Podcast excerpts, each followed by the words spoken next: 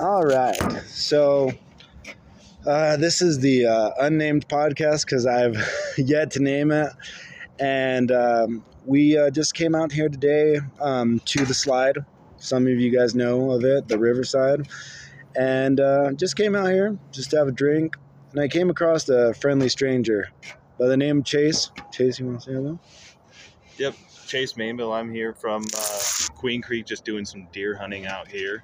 Um, spent some time here at the bar this weekend, and with just the intentions of meeting some people and kind of seeing what's going on around here. Nice, nice. And uh, what um, what kind of uh, what kind of deer are you hunting? Uh, mule deer down here. Oh, nice. And uh, do you normally catch one every year? I have for the last three years in a row. Damn, you're an experienced hunter. All right, that's the, pretty uh, cool. The archery deer hunting is kind of a sickness, man. I do. oh, do, do you all do you do it all both? Mhm. Oh, nice. archery only, and like this, uh, I've done four to five hundred miles the last three years in a row. So Shit, dude. um, I'm pretty proud of being able to shoot three for three. Um, I think that really going to try to make it four this year and just keep it running. But that's uh, That's a nice medal to have under your belt. Just fucking. Oh, I just uh, take down this fucking big ass animal with just a bow. That's pretty awesome. Do you ever get weird and like? no, I'm just kidding. I know you don't, but just get weird. And pull out a crossbow. I don't. I don't. It's kind of. Uh, I started rifle hunting, and once I had killed enough stuff with my rifle, I wanted. I, it didn't A feel the- challenge? I wanted the challenge. It didn't feel the same to me anymore. I lost the um, the adrenaline. It, it didn't feel as special. And once I picked up the bow, it's been it's been incredible. It's, Do you ever uh, do any of that crazy stuff like bow fishing? I don't bow fish. I also fly fish, and I'm kind of um, partial to carp personally. So Carp? I do a I do a fair amount of fly fishing for carp. So Those are like uh, like the big goldfish, right? exactly, Okay. we have a lot of them in the valley, in the canals, and in the ponds and stuff. And I hear they like for you to get rid of them, right? Because they're like invasive.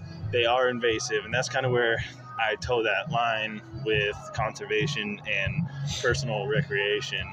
I don't like seeing the carp get shot because they are such a fun species to target, but they don't really belong here either. Yeah. So, and Okay. my my buddy, this hat that I'm wearing here, Low Water Guide Service, he's a friend of mine that guides for carp Mhm. um, as a full time job. So uh, that also impacts businesses like that too. Okay. And uh, I don't know a lot about it, but do the did the carp just get there just because people let them out, or Depends on where you're at, but for the most part, the they're non-native species. Um, they've been introduced by and they can fucking live anywhere, right? Just about, anywhere. except saltwater. um, pretty much, and they've got carp of the ocean too, red drums, things like that. So. Uh, Fuck, I didn't know that. they're pretty prolific. Uh, there's massive invasions all over the the world in different places too. So in like the freshwater area, do you think it was just people just letting their fish go and stuff like that? No, it was the government. The government put them there. government put them in there to clean. SRP still uses grass carp to clean the canals. They're sterile now. Um, they breed them. They're white amurs. They breed them to be sterile. So they put them in there. They get massive, and they keep the canals in the Phoenix area clean. So you're not allowed to take them. But the carp were introduced to clean up um, river systems, things like that, where they get algae and debris, stuff like that. The, Yeah. The carp can clean all that up. Hmm. But then they just don't stop. but then they don't stop. And they're really not a problem here in Arizona. They are invasive, but they don't cause a lot of issues like the Asian carp and the ones that come flying out of the water in the Midwest. I don't know. My hat, my brother had a goldfish and it ate everything in the tank. No, I'm Yeah. just kidding. But I guess that was more of the toxin thing. Like they couldn't live in the same tank as the goldfish. Oh, okay. That's what I hear. But all everything disappeared. I do know I've caught some people's goldfish and they get huge when they're Well, it's living. it's not even that big, but they say that like uh, you can't keep a goldfish in a tank with something as just a friendly thing because they excrete toxins and it kills the fish. But we didn't see any of the fish die; they just disappeared. Interesting. Yeah, it, it, it was really weird.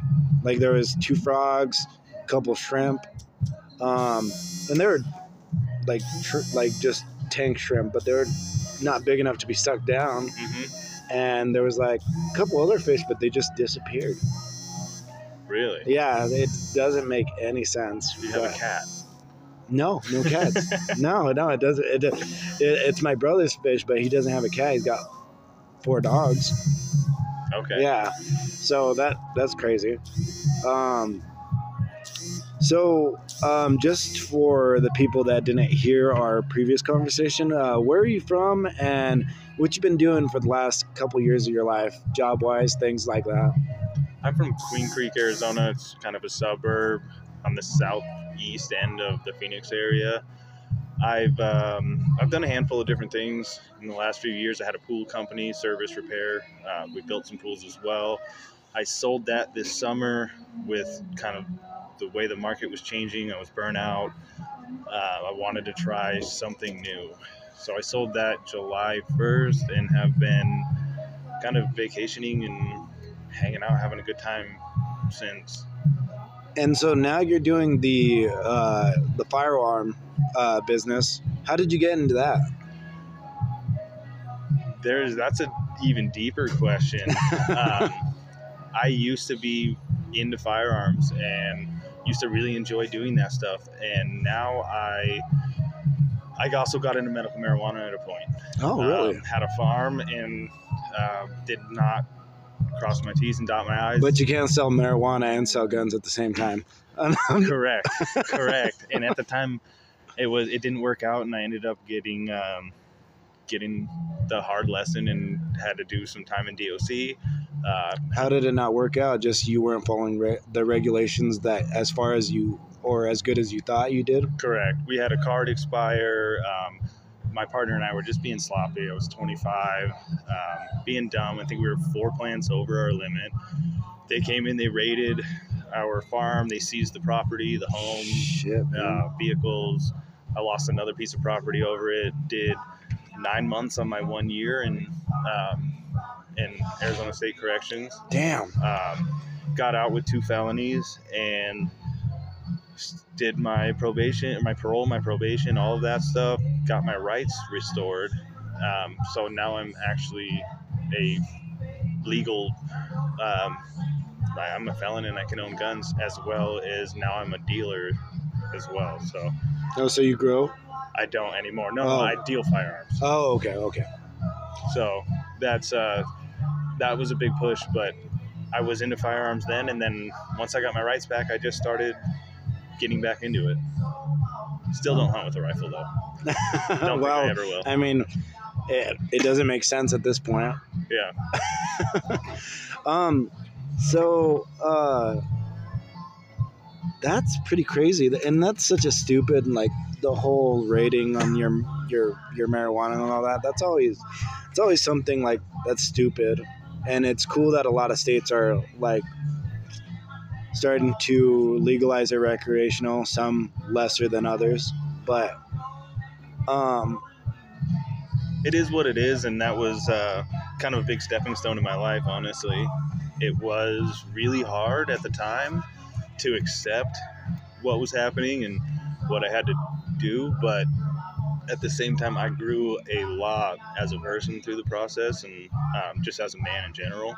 So it really, I'm kind of uh, one of those people that I don't think I actually honestly regret anything because no matter how bad a situation is, you can always pull a positive from it in a learning experience. Yeah. Talk about the story of a self made man. He fell to the bottom and came back up. I mean, it doesn't sound easy. It, none of it sounds easy because, fuck, you're at this point. And how much would you say that you're making when you're growing?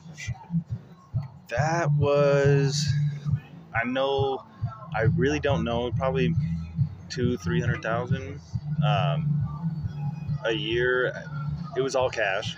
Yeah. Um, so it got blown. My wife was a stay at home mom at the time. Um, we didn't have to worry about things.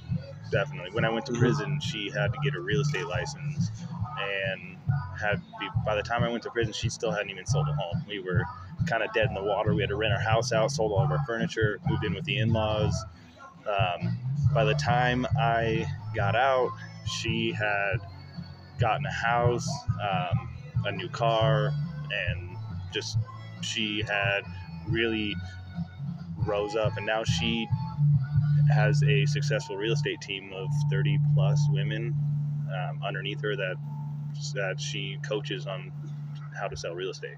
Damn, that's awesome. So, I mean, I guess the, I mean, kind of taking a, uh, not taking away, but kind of to look at the brighter sides of things, even though you guys had a great time, uh, great life while you were growing, that that point where it kind of forced her to not I'm not I'm trying not to say like the like the wrong thing but it it it made her realize her actual potential. She was always one of those people that was always going to do something in life. She's a really hard worker. She pushes. She's determined. Um, she had another company before that. Then she just wanted to try. We had our our first daughter. I have my oldest is not my wife's daughter. Uh-huh. Um, so we do have joint custody, but Yeah. she had her first child of her own and really wanted to do the stay at home mom thing. So I supported that.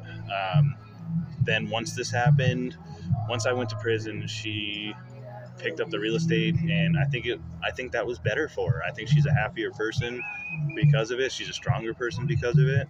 hmm It's been it's taken away from, you know, all the bad. It's been great for a lot of different reasons and that's why I can't say I regret we had a good time when things were good and then when things were bad we learned and grew. Yeah, you guys grew you grew bigger both sides. Yeah. And you you gosh, I kind of I don't even know where I'd start if I was in your situation. Like it just seems like such a mountain to climb. One step at a time. right? that's uh, that's how I look at things. Like, just with anything, like I'm almost done paying off my student loan, and that's a big feat for me. But yeah, I'm just trying to keep at it and things like that. But gosh, yours, yours, I'm not gonna say yours seems. Yours is a mountain compared to mine because it's your rights being taken away. It's you being incarcerated. It's you having to live nine months being treated as as a number Mm-hmm. and you just came back from it and you got it all fixed up and Truth is, everybody's got their own mountain.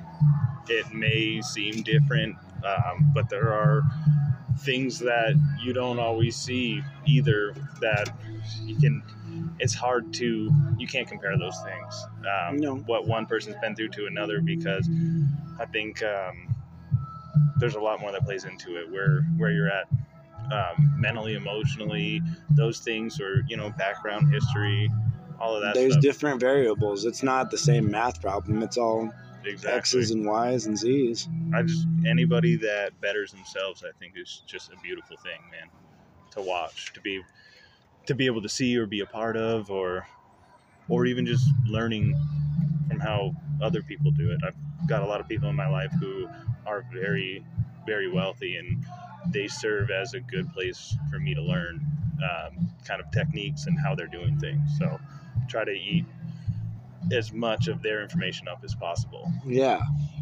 it's awesome it's awesome stuff man um where where where are you from uh, aside from oh, have, or are, were you from phoenix originally born and raised. I lived in Apache Junction until about high school, and then moved to Queen Creek. okay So East Valley, dirt roads.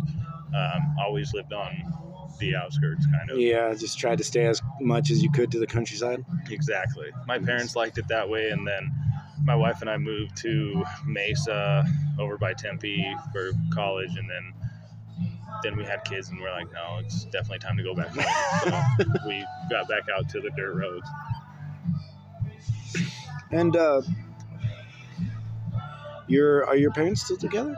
My parents are not. They um, they split up when I was I went into the Air Force at 17, I think. Oh, you're oh you're a veteran. So I uh, I graduated high school at 16, started college at 16, had my daughter at 17, I think, Mhm. um, and then also enlisted in the Air Force at the same time too. Wow. So then I was already out of the house. It didn't impact me the same way that I think it impacted my siblings. Yeah. And uh, how long were you in the Air Force? I was in for less than a year. I was I was a trainee for one of their special operations program. Um, I blew out my knee Oh, and I ended up getting a med board. That's always Um, that's always the worst when like I hear the stories of people that are like, and it's the people that are like rearing up to go, and they're just like, yeah, I was ready to go in. I went through basic training, blah blah blah, or I and I broke my hip or something like that. That's It's devastating. it. and at the It sounds like it, and especially as, um, since that's uh, so young, like that, seventeen. That's kind of like you're you're zeroed in. You're zeroed in on completing that, and then you blow out your knee. it was something I had always wanted to do. I had finally committed and and did it. I was in really good shape, naive um, at best. We had between my flight and my brother flight going through basic. There's 120 of us. About 95% were um, either pararescue or combat control trainees. One guy made it. So the attrition rate is extreme. Um, I did not know what I was getting into at the time. So it was really hard at the time, uh, failing because of a medical injury, but um, the possibility of completing that was also slim. And that, that I was able to look back on later in life and not be so upset. Yeah, Failure's never fun. No, it's definitely not, and it's a hard pill to swallow for sure. And it's hard to look back and see how you set yourself up for it, too. And, Yeah, you know, that was a much tougher program than I would have ever imagined. yeah. What uh, was it? So you were. Um, so what were you? You were. You said you were a tactical. What was it? Combat control trainee. Okay. What what, what would have been your role? they basically go in and establish airfields before anybody gets there so supplies can be dropped things Yeah. of that nature um, take over airfields and then basically convert them over to american assets Okay. so planes we can get planes cargo um, ammo just materials in And the the training was just really. The training was really rough. the training's the training is the most extreme thing I've ever witnessed in my life. Um, people dislocating hips, broken collarbones. One guy drowned, Wow. um, which isn't Were they having you like? Was it like swimming or like what? swimming, running, rucking, um, all kinds of calisthenics. It sounds like they're. Yeah. No, that sounds like basically. Yeah. You just. If you've ever seen a program on Navy SEALs and BUD/S and Yeah. um, Hell Week and all of that. There's they have a Hell Week of their own. Uh, it's it's very similar. Not to mention combat control are some combat controllers are some of the most well versed um, airmen soldiers basically. So would you say that like the combat control um, is uh, com- combat control? Uh, I'm sorry that I'm spacing on it, but um, would you say that it's any like it's like a step like like there's regular Air Force training and then they they step up for that that uh, class? definitely even in basic training i had anybody who was um, basically a special operations candidate had to wear a blue band which meant we just did three times what everybody else did in basic so if they were doing if we were out there doing pt and it was three sets of of 15 push-ups then it was um, three sets of 30 push-ups basically Oh that's how it worked out. So um, I think it was 10 and then 30. So we, it was three times. We ran on the outside of the track in the dirt while everybody else ran on the inside. So we ran way further, Yeah. um, but had to keep the pace with the inside runner. So we had to run faster, longer. And that blue band also is a target on your back, uh, walking around with that on because you'll get smoked. If you're out of line, then you will get picked Good, on it's- harder. Yeah, they're just like, oh yeah, I need to beat you down a little bit more. Okay. Yeah, they give you a little bit of extra treatment. Yeah, they're so kind, right? Mhm. Yeah, no, I, I, I don't have uh, any idea on it. I've never really served in any sort of military, so I, I just know what I hear, and people love to shit on the Air Force. They do. But before you, it's the uh, Coast Guard. So Yep, that is true. yeah, Navy lines up in there somewhere too. I mean, that's a tough one. yeah. Well, I think the Navy one, they just make a lot of gay jokes to 'em. Same jokes.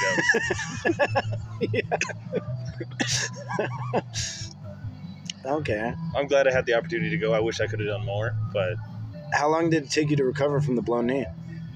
I've had three knee surgeries. I already had one prior to that. With I had screws, anchors, stuff in my knee. I had to get a medical clearance to even go to basic. I, my uh, my kneecap dislocates and comes off to the outside part of my knee. Um, my leg Yeesh. dislocates at the knee. It's real ugly when it happens. It and sounds ugly. it, it hurts incredibly bad. They have to. I've had to be put out, uh, put under just to get my kneecap back in the right spot, and then I get surgery in a couple weeks, kind of thing. So after the swelling goes down, Jeez. pretty pretty painful, um, but it happens, um, and it will happen again. It's just it just takes one uh, one false, false step, man. Yeah.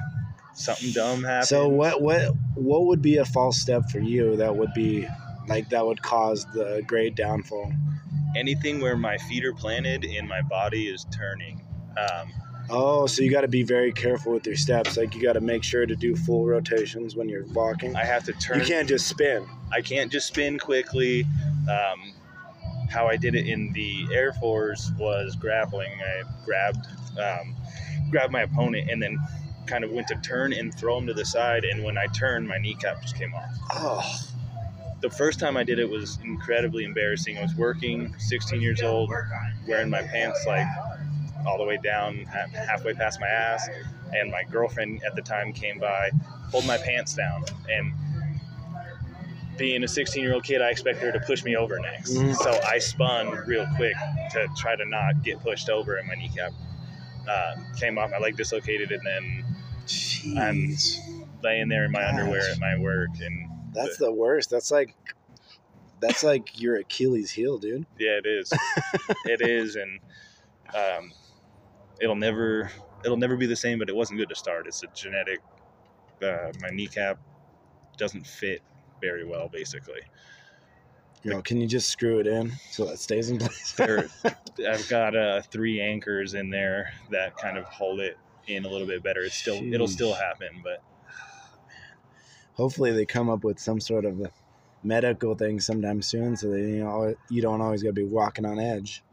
I think everybody's got something though. That's kind of Yeah. mine's my knee. I've got buddies that dislocate their shoulder if you know they if anything happens. Um, Yeah, there's just people that have those.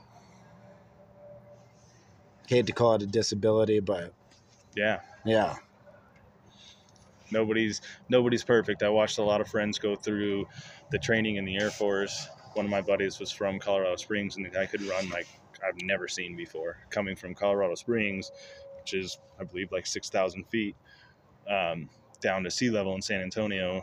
Um, he was an animal, man. He dislocated his hip three times before he. that's a that's a common one in the military. It's as soon as they hear hip, hear hip, they're just like get Yep. them out. Yep, and then that yeah that happened.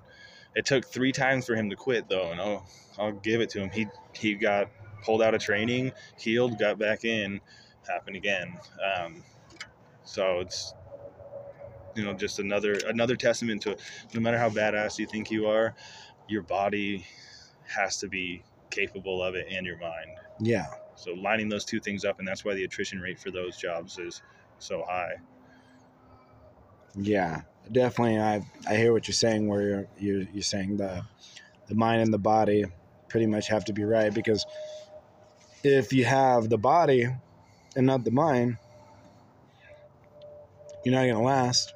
And if you have the mind and not the body, you're not going to pass your test. That's where I was as well, and I feel like I was, I feel like I was fairly mentally prepared, um, and strong, strong-willed, hard-headed, basically at the time. But there was just, if I was smart enough, I would have realized that if I've already blown my knee out twice, it's going to happen again. Yeah. Um, so Yeah. that it, it did. I was And that that's a lot on your legs in being in the military as it is. Mar- ruck marches, they have you fighting each other with, which is a lot of rotation on your legs Mhm. and stuff like that. And aside from, hell, even doing that little, uh, like about face and all, everything like that. exactly. So that's, I mean, a good lot of it's all in the legs. So I can see that. I, uh, I didn't have the body or the legs. I, I just got some uh, weird uh, thought in my head that I just, uh, I wanted to join the army. And uh, it wasn't for any good reason. Like, I just, I think it was more of just kind of just being something great for my family. I guess that's what I thought it was.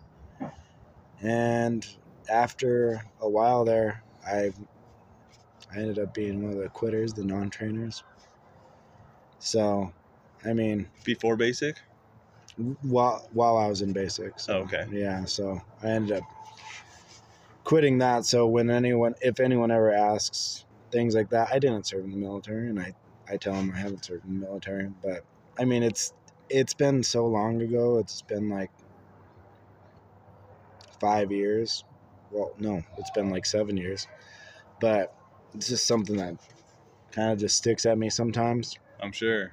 Just like kind of like, why couldn't you do it?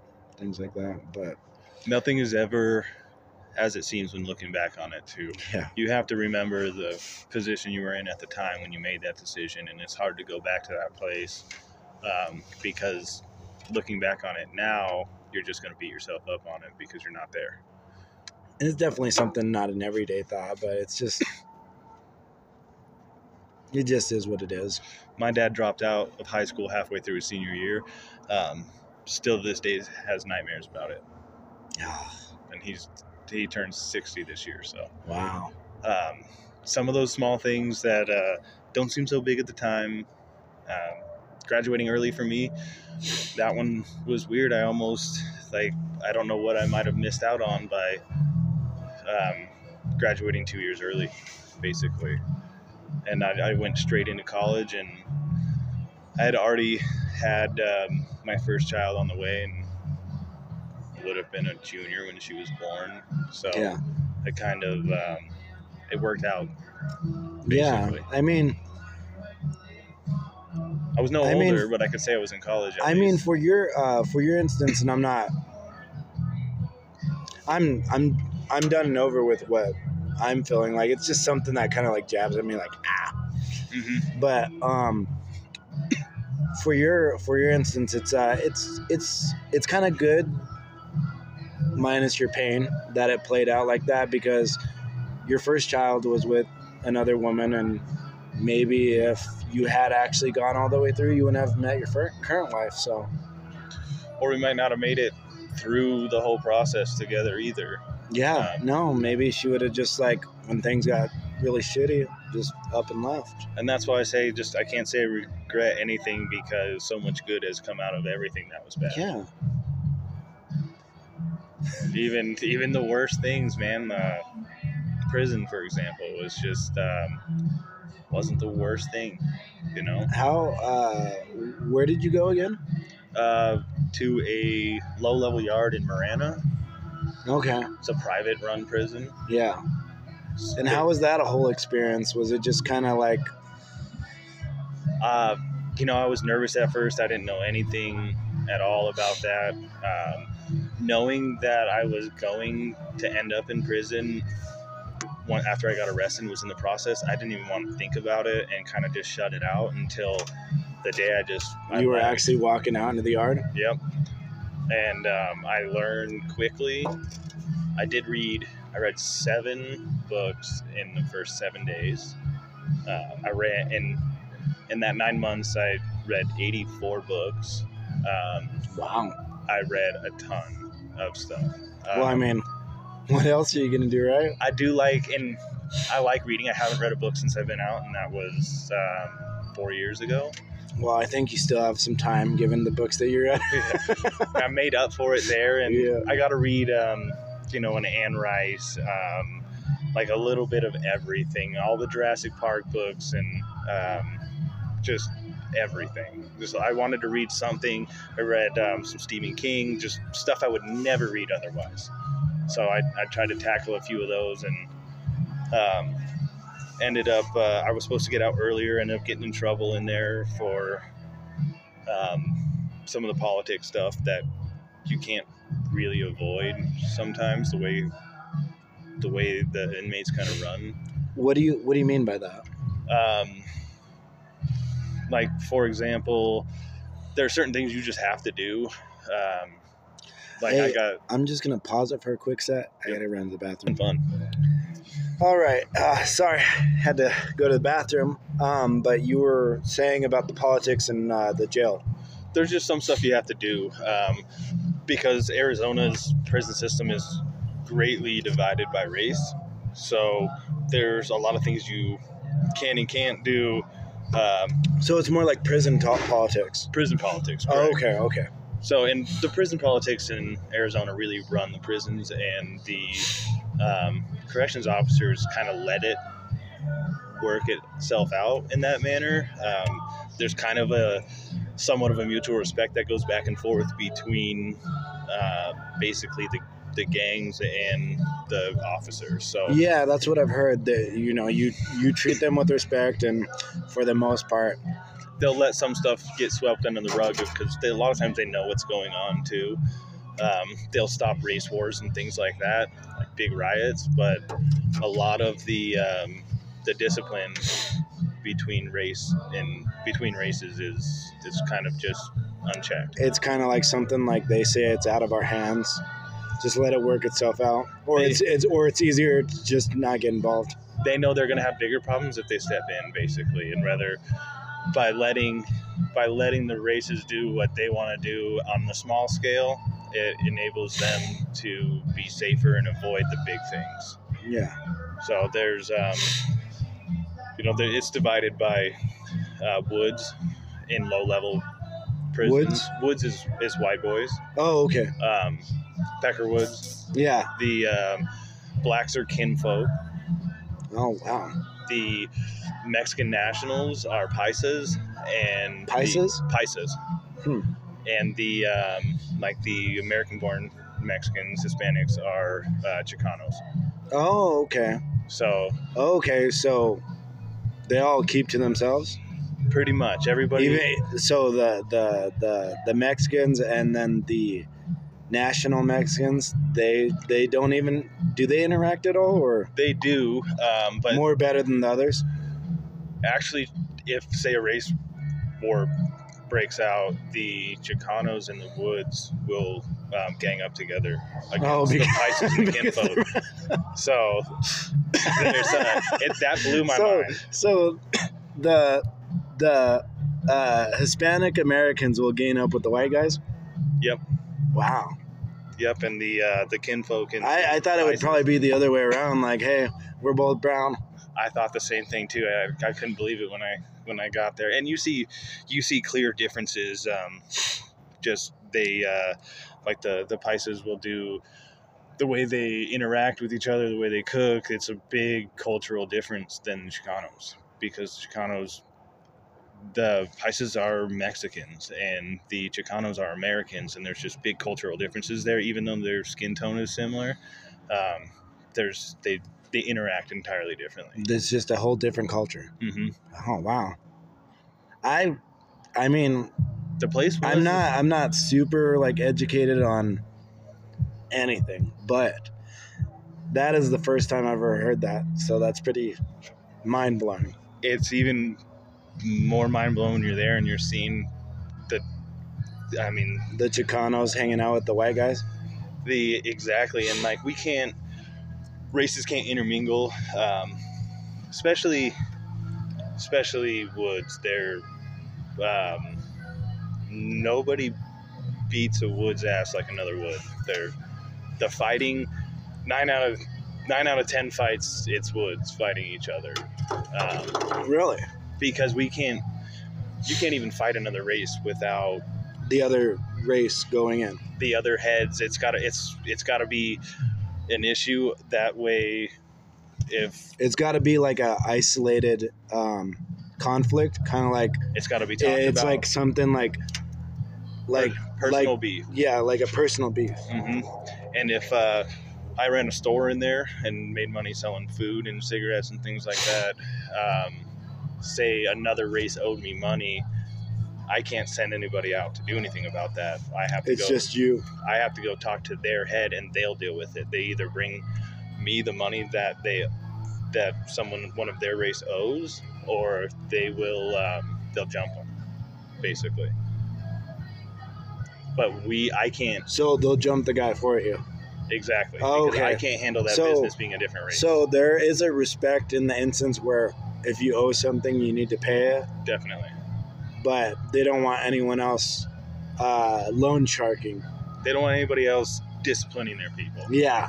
If it's any, if it's gonna be anyone, it's gonna be their own. Exactly, Okay. just the way mom and dad used to do it.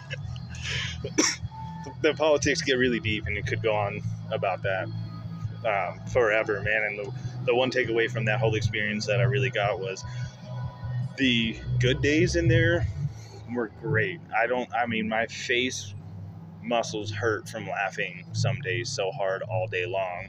Um, met, made a bunch of friends in there that were good guys, and we messed around all day playing different sports and cards and joking and laughing and working out and but the bad days when the politics stuff comes down the pipe that's those bad days are really bad um, some of the worst days are in there and some of the best too if you can learn to enjoy it for what it is at the time yeah.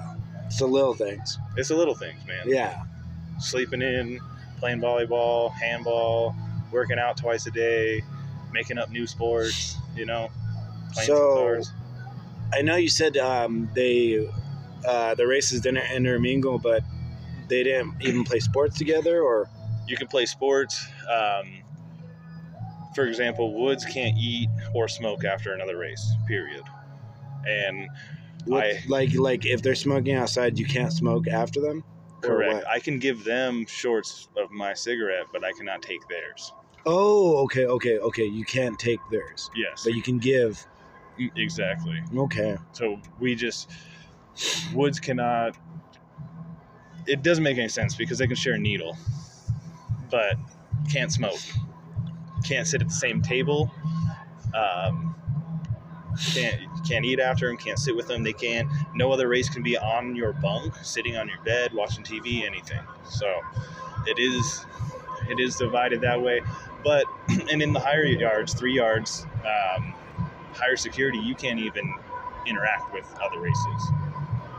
Uh, you- Like uh, in within the gang, higher like being like a head or anything like that. Is that what you're talking about? Or- anybody, say some of these three yards, these higher level yards, violent yards, oh, okay. Yeah, yeah. then Woods cannot interact with any other race. They can't talk with them, nothing. At least in the, the two yard, we could we could communicate, play cards, play games, stuff like Okay, that. so you can play cards, play games, the politic level was definitely lower loose. was loose, definitely loose. It's I was on a drug yard. Everybody was there for drugs, um, and nobody was doing more than five years. So it was So I've heard that um, that drugs. Later, Dakota. You too. Um, I hear that I've heard um, from people. They say that drugs are easier to get in prison or jail than they are at other places. What would you weigh in on that? I disagree.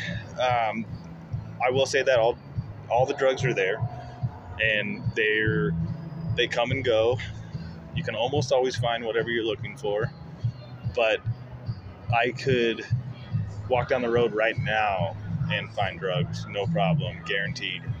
Yeah, I mean, I guess it I've- just depends on where you where you need to look. I guess. And if you know what you're looking for, I've got a brother who's really heavy in drugs, and he's been homeless for about six months now, and kind of really went off the deep end. But I went looking for him. I saw dozens of drug deals, uh, and people smoking fentanyl in the parks everywhere, just right right out in the open. So if you're Gosh, I, looking for I it, couldn't imagine trying to look for fentanyl as as dangerous as it is. it's the streets are flooded with it. Yeah, I, I hear they're always like accidentally putting, or not accidentally, but they're cutting into coke and stuff like that. So it just the to the instance where you got to put on like a glove hmm to handle it. The stuff's pretty pretty extreme, and that's what makes it easier to get into a prison. I think most of the stuff that comes into a lot of yards are, um, at least a good portion of it's brought in by guards. Really? Um, some of it is dropped from drones, slingshotted in. Uh, there's a dozen ways. And you think it. just like so I mean drones and things like that, you you think that the I know that you said sometimes you believe it it's brought in by guards, but you think they just uh, put a blind eye to it, like they see it fall down or get slungshot over, or a little bit of both. I do know when I was in there, the guards started at thirteen something an hour. Um, oh, so they didn't give a fuck. they're I mean, know- they're just making a little bit more than like the average person. exactly, and I believe their benefits are probably really good, but it's not enough for them to really care about their job. And Yeah, it's not like twenty two dollars an hour or something like that. saucios come and go. Um, it's not it's not something they take a ton of pride in. So that way, in the amount, what drugs go for at least ten times more in prison, to where meth is a, It's you would you would say it's more expensive in prison? it's incredibly expensive. Really? So like, could you get? Because I'm not. I don't. I don't. I barely smoke weed, hardly. What would you say would be the comparison of like a A class running drug compared to the prison? Like street prices to prison prices. So I learned about all of this in there and watching it kind of happen. Um, everybody's in there for drugs, so everybody's got stories. Um, I learned meth is t- roughly twenty bucks a gram if you live in a city, um, like in like in the Phoenix area where drugs are plentiful. Yeah, Uh, it's two hundred a gram in prison. Um, two hundred. heroin is five hundred a gram, which is like well, I mean, 60, 80 bucks outside. So, okay, hold on. I'm I'm gonna grab a beer real quick because I need to wrap my head around this because it's baffling to me. Hold It's on, wild. I'll be right back. Okay, so I have my beer now. Um, what I was, uh, what I couldn't wrap my head around was, you said it's 500 for heroin. Where, Correct. like the only money that you get is the money that people deposit to you, right? Or you could work, or you could work it, right? You make like two dollars or something, Starts out at twenty one cents an hour. twenty one cents. Okay, so where are these people getting this money? So they are. You can get money put on your books to make commissary. It's yep. it's a tiered. Um, it's kind of a tiered system to where phase one, if you don't get in any trouble in six months, you can go to phase two. Phase one is sixty a week. Phase two is eighty, and I believe phase three, which is like nearly impossible to get to without getting in trouble. Uh, like if you don't, if you're in the day room, is that the money that you make, or is that? that's money you're allowed to spend that much money if Uh-huh. somebody puts it on your books Oh, okay, that's only books. Okay, I correct gotcha. so say if you were to buy you were to screw up and get in a whole bunch of heroin debt you would have to find an indigent person basically someone who has no money on their books and no family you would have to get their information have someone you know on the outside put money on their books then you pay them five or ten bucks to do it so then you can get enough product from commissary to pay off your drug debts Okay, so because they do like trade, so many no ramens there's no whatever. actual money some on the larger deals. Okay, so you're all you're all deal. Okay, so you're not dealing with actual money. You're dealing with product. Correct. Okay. Okay. TVs, shoes, suits. TVs. They have little 14 inch see through TVs you can buy. Okay. Um, you're in there for a while, it definitely makes sense. Yeah. No, for sure. It's a good way to stay out of trouble too. Yeah, just sit in bed and watch TV all day. Yeah, makes sense. Okay. Um that's fucking that's a that's crazy to like just get someone and be like, "Hey, I need you to have your family member or friend send me a bunch of money," which good luck finding that. There's a lot. There's a lot of indigent people in there. Um, There's a lot of what? indigent, um, basically like people who have no money. They're they have zero support. Um, especially being on a drug yard, a lot of these people have kind of burnt out their resources, or they had nothing to begin with and no family, nobody to take care of them. So there's a lot of people in there that don't get any commissary at all, and they have to eat whatever chow hall meals and whatever else, or and they can work in.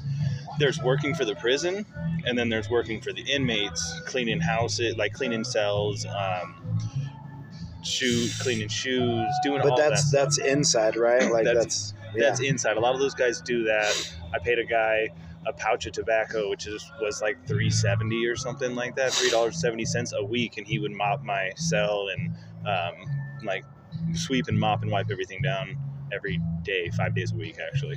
Shit, dude. So and they would do that, and then they would Talk, get ab- talk about an all-time low.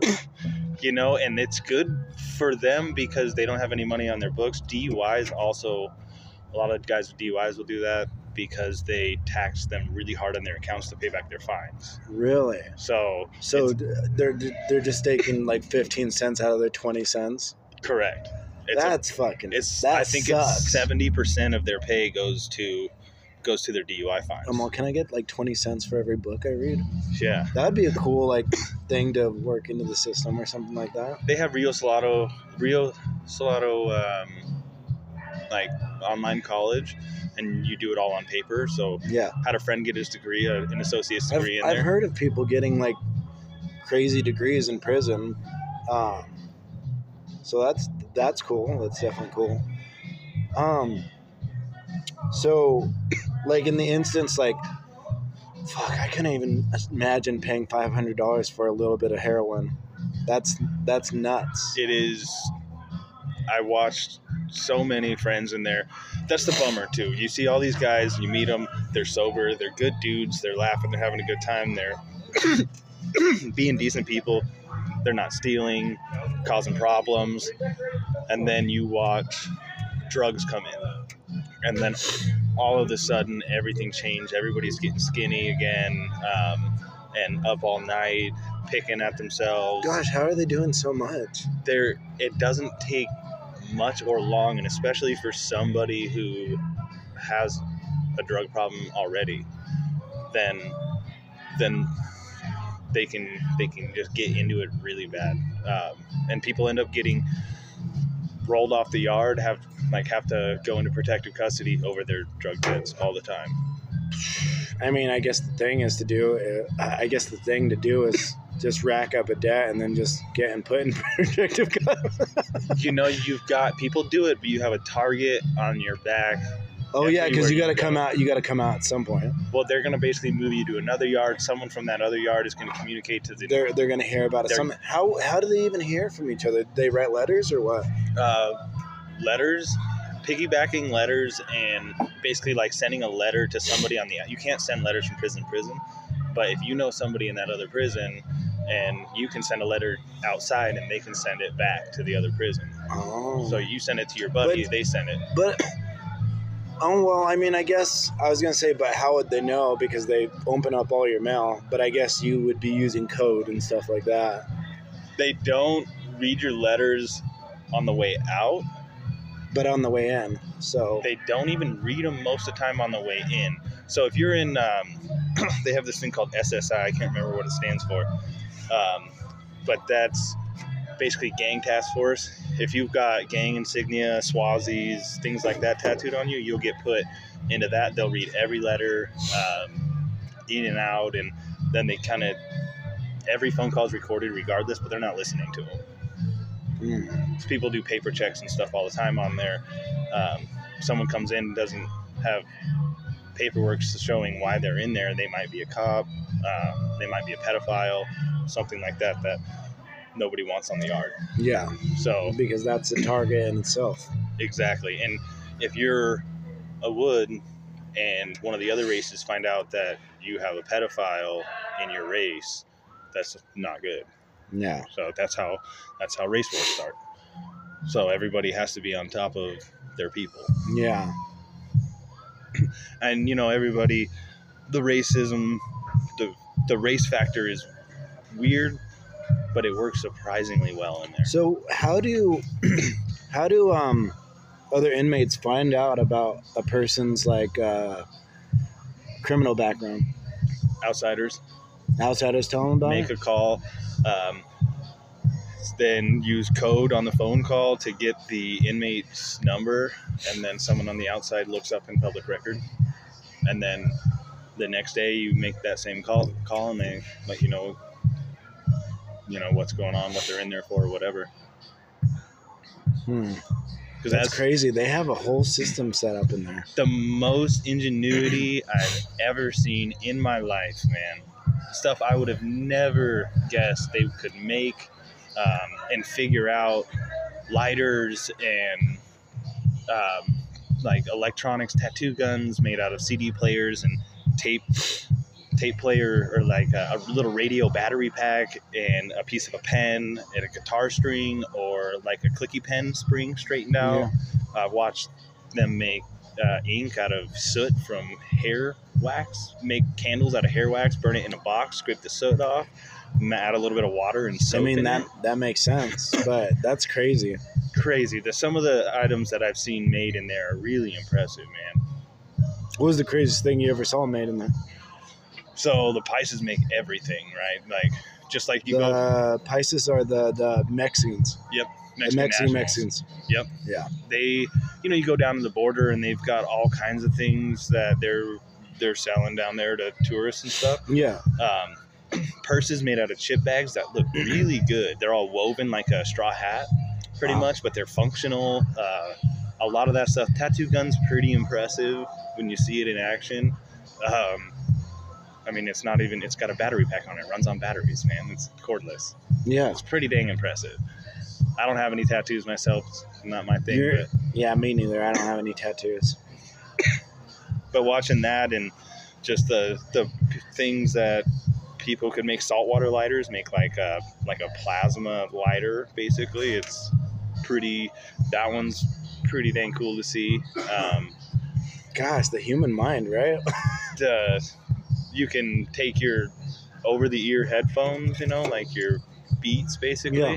they sell some of those on commissary um, and i've seen the paisas take them and wire them in to be speakers for the tv because the tvs have to be watched with headphones but they can wire it in and they do something they take the, or the tv apart and do something with the amp inside of it and make it really loud coming out of those like it's actually and they don't get caught. or They do. side- Oh, they'll they it's it's against the rules to do it and they'll take your tv um, i've seen them sand the numbers off of a tv i bought a tv in there off an inmate and they uh, sanded the other inmates numbers off of it with toothpaste and like used that for a, rub, a lapping compound and then had something similar to a tattoo gun but it was an engraver and engraved my numbers on it so wow. the ingenuity.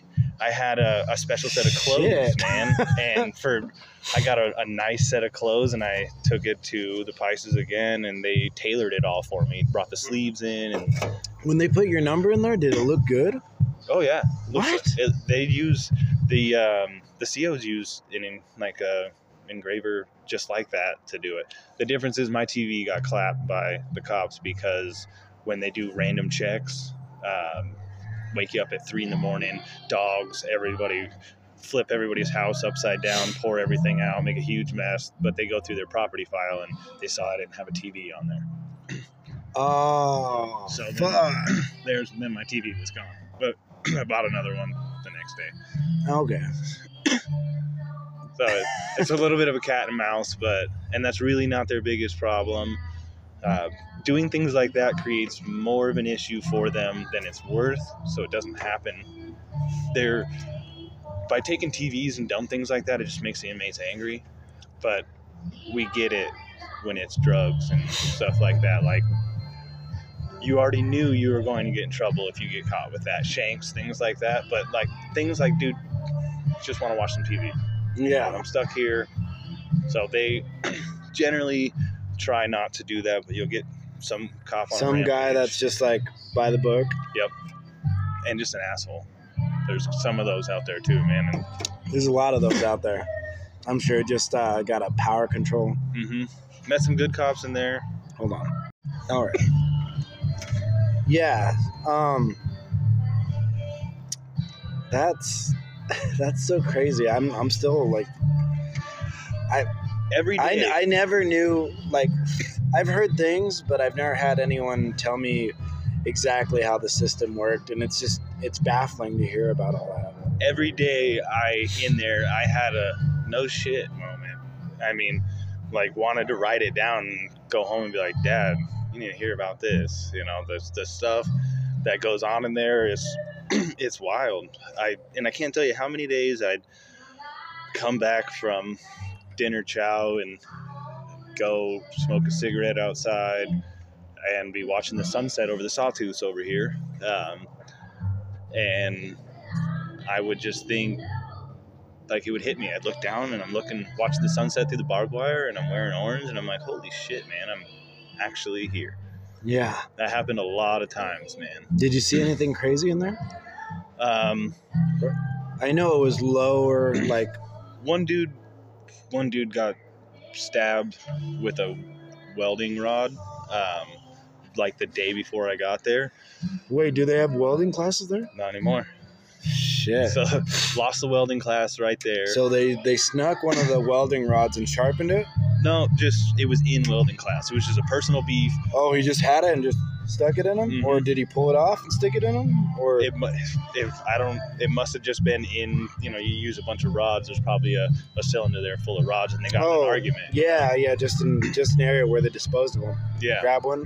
or just fresh ones I mean it's um, really not the, the place was a lot of fighting but the um, that's really pretty standard fights every other day but most of it's But it's mostly. You were saying that most of the fights were internal with the woods, most definitely but most of them be on any uh, or outside or. Besides them, was mostly inside of their own race.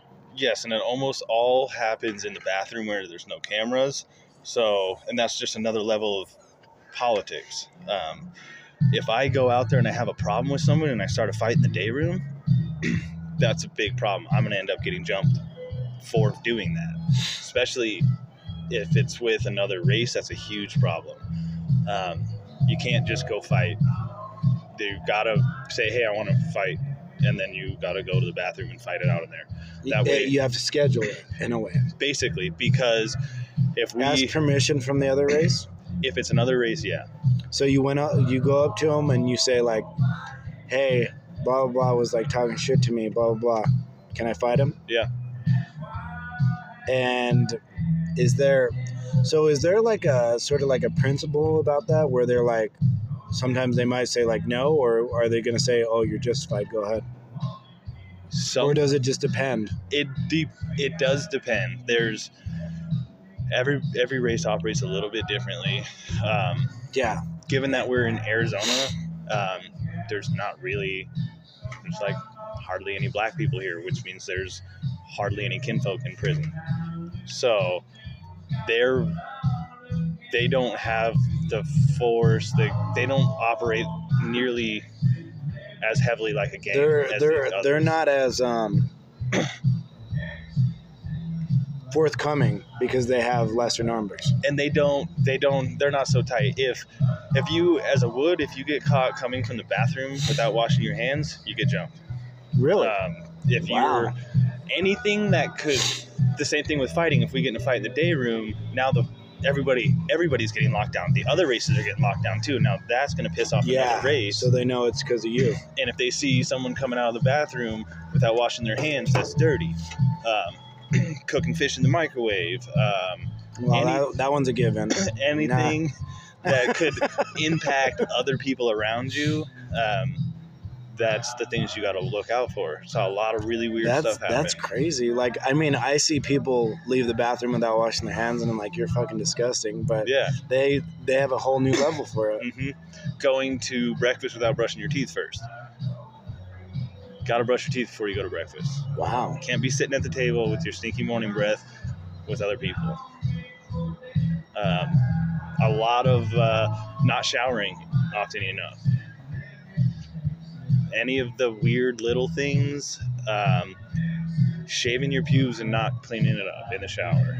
We all, we all got to use those showers. Um, Okay. Well, I mean, I, I can understand that one, but every every one of those the, the degree is so like high. yeah, It's just not like, hey, dude, you do this. It's like, you want to die? Yep. Clean up your pubes, dude. Yeah, yeah. Get jumped. Don't wash your hands. Get jumped. Um, you know that's that's why I read seven books in the first seven days because I was sitting on my bunk just listening. Man, I had no idea. So, did was there ever like an and I'm I'm only gathering this from like movies or whatever. There wasn't some old guy that was like that taught you the ways of the prison, or some your roommate, or Um, you get uh, or cellmate rather. yeah, you get um, not really. And there's you kind of just being me. I didn't really fit in there. It took a long time. It's not. I wasn't a drug addict. I didn't live that life. I didn't never lived on the streets. Um, and I had a weed farm, man. Yeah, Um, I didn't. I didn't. you were clean. I didn't cl- clean. I. I went in there and I got like some cavity filled and stuff. Uh, everybody else was like, "Dude, how'd you do that?" They just yanked my teeth out. You know. So like they yank your teeth out. over a cavity, they'll pull a tooth. Oh, okay, okay. I, I thought you were talking about cavity. No. Like they were searching your cavities. I was like, no. The they're like, oh, you got something in here. The, the dentist in there. Uh, I went in there and had a cavity, and I I got it you know drilled out and filled, and and came back. I, I think I had two of them or something. Um, and they were like, you know, I talked to a bunch of people with big cavity. They yanked their teeth, but you know, I was clean cut when I went in there. Um, healthy. My teeth were in pretty good shape. A lot of these So you guys you aren't. think they kind of looked at you like a uh, like you um, you get a little bit different treatment, Judge. was it like you you kind of had like a silver spoon in their eyes? Yes. Yeah, I I did see that. It also my the head of my pod left a couple months after I got there. Um, but people also looked at me and they were like, "Hey, man, you got your shit together. Um, we want you to be the head of this pod for the woods." So I ended up being pushed into politics in that manner too. Yeah, because I mean it's it's it's not easy to like to gl- decline something like that because everyone's looking at you. and then the other options were a bunch of shot out white boys that had no leadership qualities whatsoever They were definitely probably gonna get beat up or close to die. cause more problems than it's worth and if somebody else is everything you're involved in everything um, i had my whole store stolen by my uh, my old celly and really? and then uh, Wait, what do you mean by your store? i bought i rolled cigarettes until i made enough money Okay, so you you buy something and you roll it and then you you jack up the price, of course, and then you sell it. Yep. And your your ex cellmate stole all of it. stole everything and then um, so that's that's at that point we figured out that he did it um, and i had to take him to the bathroom over that uh, he got, Because if you didn't do it, then then it's it would it would look bad on you. then it's two on one for me Yeah. I'll, I'll have to go in there with with two woods and then if i am start winning then it's four woods like you will Really, they just keep coming in. they'll just keep There's coming in. no winning there's no winning unless you're like Jackie Chan or something like that. it's a lesson and you know you're it, you're getting an education you're what they call either living up to your uh, your uh, title or you have to beat all of us hmm Yep. To show that you were right. there, and at that point, uh, you just you learn to just get your ass kicked and then be done with it, rather than try to fight. Watch a lot so, of people do it. do you do you think that you went hard on him, or you took it easy, or you were you made it look good? Um, went really hard on him, man. oh, you had to, huh? had to Because there's someone watching. plus the there was another pod um, head in there plus the head of the yard for the woods in there too and they said you're not Oh. done you're not done like keep going Oh, okay. So, So- there was there was a, a check and balance right there. exactly and it's like no this is most of the fights in there like you get jumped for not brushing your teeth Yeah. um, it's not that big of a deal you get 30 seconds um, of two dudes swinging on you and it's over Yeah, that's uh, it. May seem long in the moment, but I mean it- that's not long. It's not long. Yeah. It's it's not. And but larger infractions get heavier discipline. It's still physical, but um, it's going to be worse, basically. Sheesh, that's crazy, dude. But it, the system does work fairly well. Keeps people in line. The place would be a disgusting mess if it weren't for the the inmate system. The way that the, the races are run, it keeps everybody um, In check up to a certain point. and check up to a certain point and things go smoothly that way. And uh, it's clean. Everybody's tidy. You don't have to deal with a lot of that stuff too uh, because there's consequences. I did i definitely did like that portion of it. Um, a lot of these guys were homeless before and they would live the same way in there not showering not cleaning their clothes and they got beat up, and then they learned. exactly and then it's just you just don't even do it you know you learn what not to do and you don't do that That sounds like it sounds like, and it sounds shittier, but it sounds like military times like fifteen.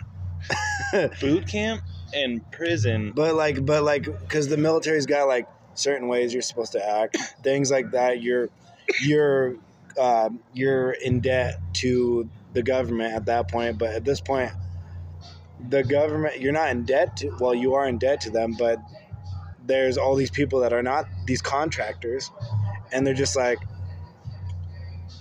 Brush your teeth, shave up your pubes, blah blah, or else we're beating your ass. It's like like like old time Mhm. except worse because they could kill you.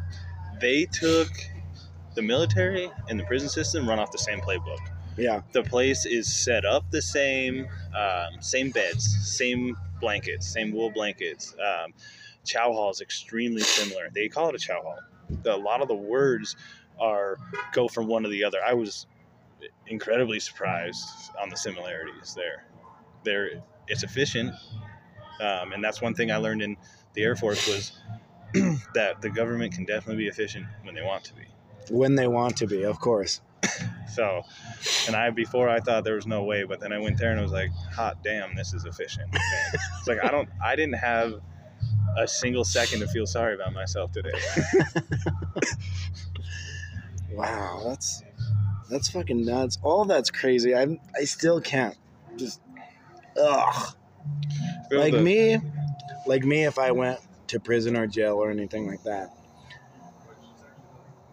I, I couldn't think if if I had a drug uh, drug addiction, I couldn't imagine asking someone to do like get like 500 bucks for me or even having 500 bucks because I'd be getting like $40 like every 2 weeks or something like that. So it's just it's it's mind-boggling and I mean hell I'd, I'd clean people's cells and stuff like that, but that's only so much. Mhm. Like, are there people that have like a huge debt and they're like indebted for like a year, or does it not get that far? Do they get beat up and and get- are killed? Yeah, they'll they'll get um, they'll get beat up before that happens, or they'll they'll roll off the yard. Debts, especially on low level yards, debts will run um, for weeks at a time, which they really shouldn't. Um, it won't doesn't work that way on higher level yards. They're the desks get paid immediately. Um, you store something out this week, it gets paid next week. the thing is, you know, and, and, it sounds like, and it is a bad time, um, but so a lot of my friends in there had multiple drug charges and were just they were they revoked they went to court and asked the judge to revoke their probation and just send them to prison. They're they're like i'm not ever to make it. I'm never to finish probation. All this drug testing maricopa county drug court all like it's all really strenuous and they don't have the resources or the willpower to complete it. So they say just send me to prison. I'll do my year and be done and um, I met a lot of people who did that. They're like, I just, I'll never, I'll never finish this program. And the the incredible thing is, I believe the Arizona prison system has been tracking inmates by one number. My number, 316048, is my number for life. Um, if I ever go back, I get the same number. So they've been tracking these, I believe, since the 50s or 60s and I am only number 316,000, which tells you how many people go back. When I was 100 people a day go to prison in Arizona, 100 people a day. That's 36,500 people a year, which means in 10 years we should hit my number. Not in, what has that been, 70 years, 60, mm-hmm. 70 years. So that just tells you that almost everybody that goes in goes back. If 100 people a day are going to prison, a lot of them have already been there before. Yeah. Yeah. And they're all repeat offenders. And when I walked out of there, um, I was like, see ya. Um, and then one of the cops was like, you'll be back. And like, knowing myself, I knew it wasn't going to happen. Um, and I understand where they're coming from because that's what they see. I saw people leave and come back in two, three weeks. Yeah, come walking right back through that door, and you're like, "Holy shit, dude!" So, what's I know we we took a big portion of this uh, talking about it just because I was fascinated and utterly shocked by it. Um, what would you say could be bettered in the prison system in general? It doesn't even have to be Arizona itself.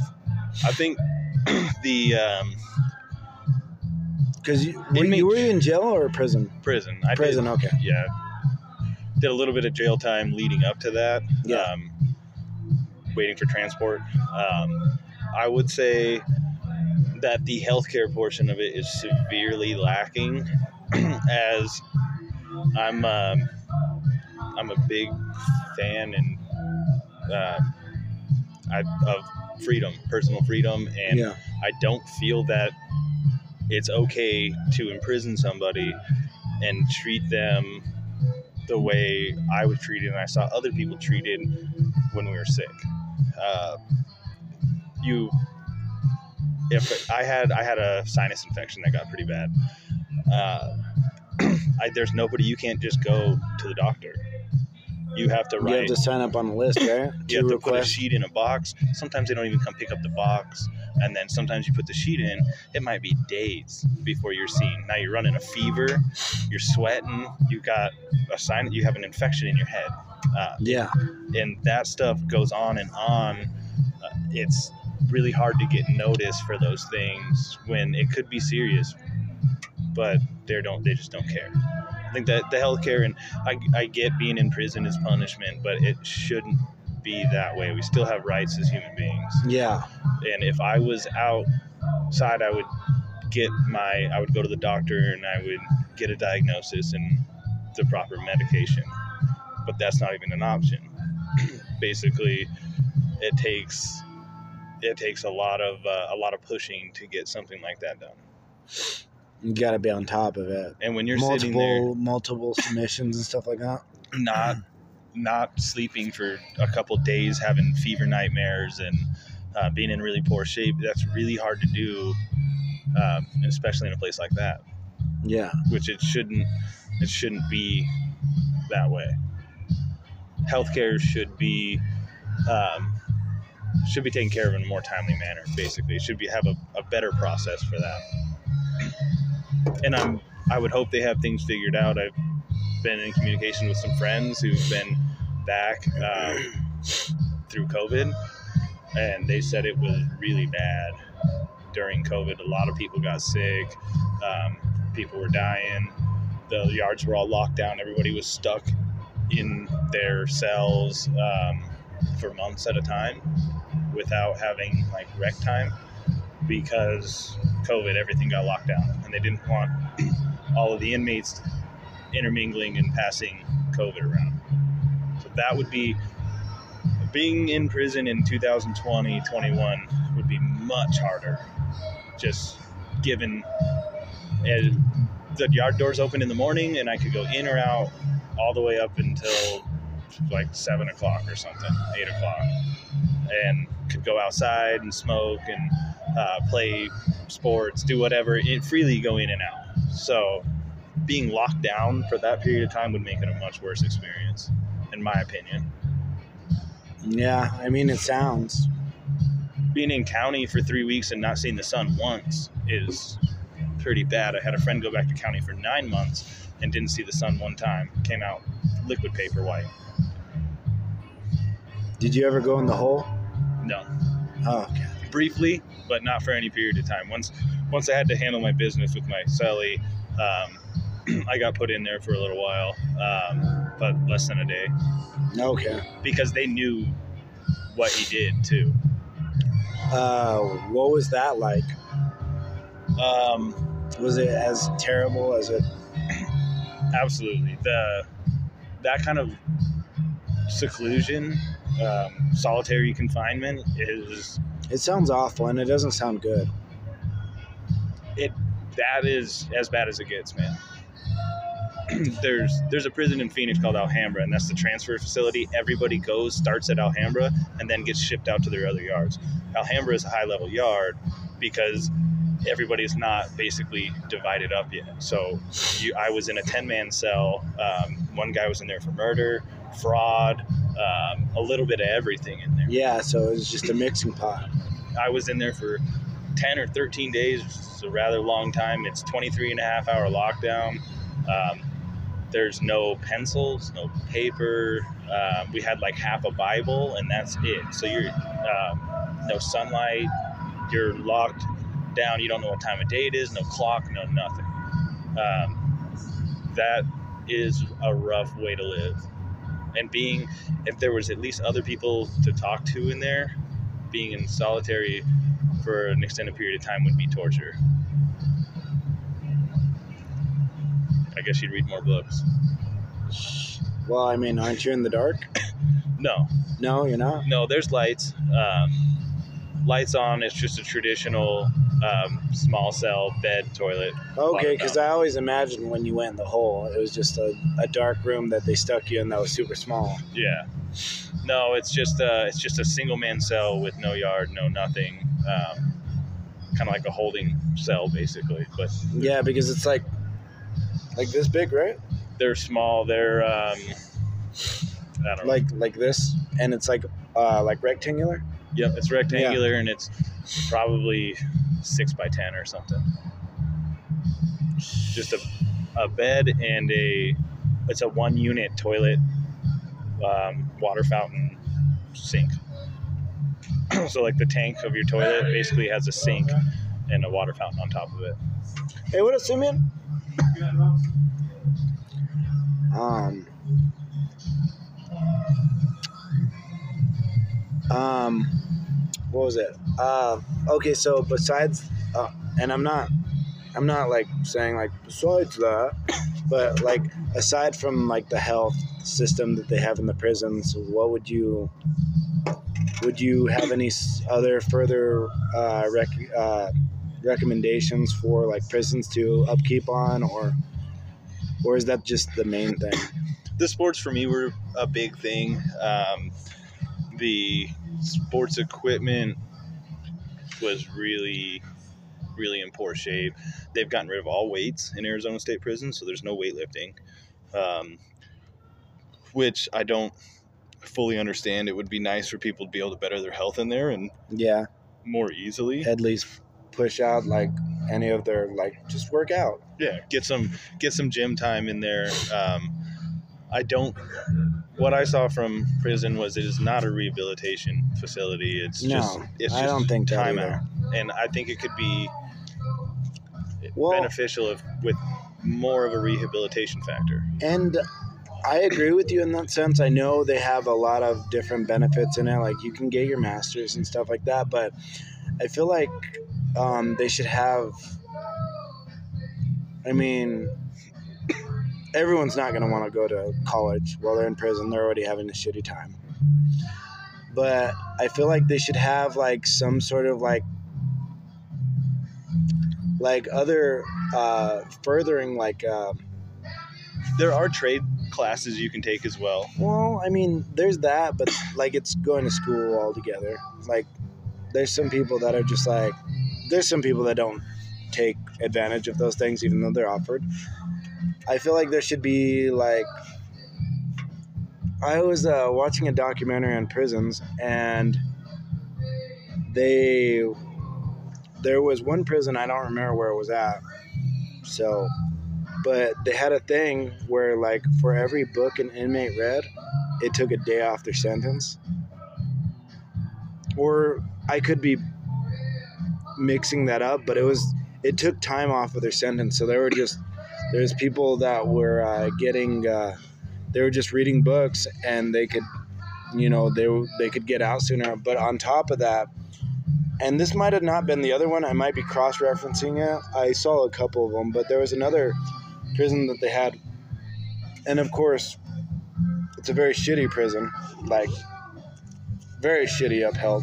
Mm-hmm. you're in this shitty place but if you could keep a clean record not not deal any drugs not or sorry not run drugs.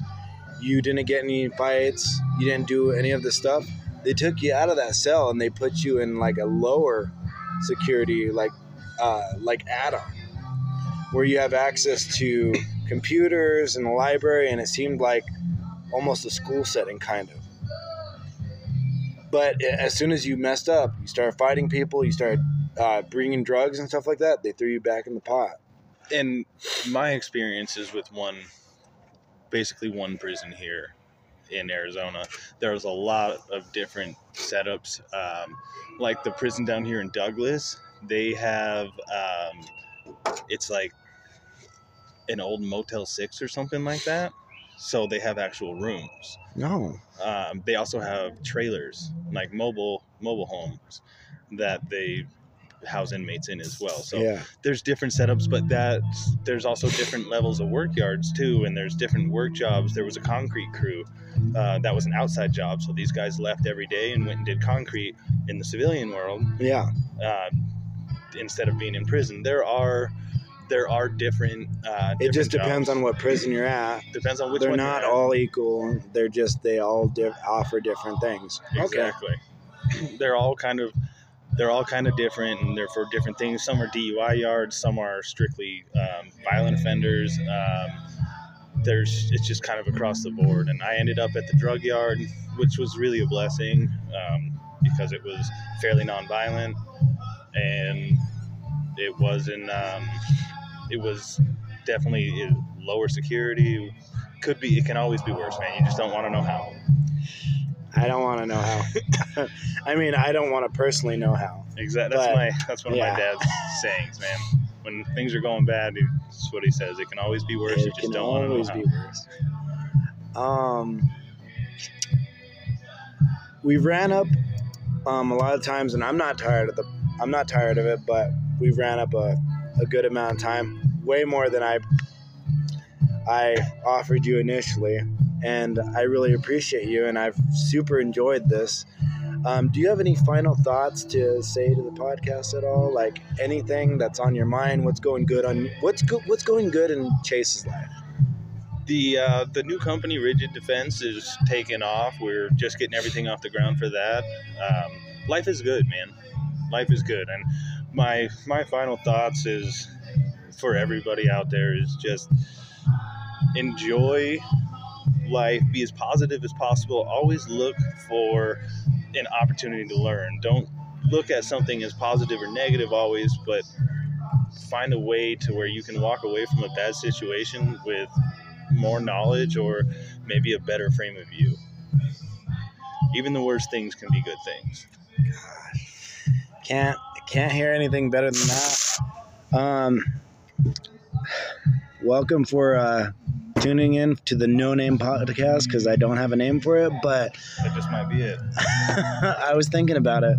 But you guys just keep going out there, keep grinding it out, keep loving yourself, know that you're amazing, and I'll try to get back on here again whenever I can. This was a random encounter with a friendly stranger. So, you guys have a great night.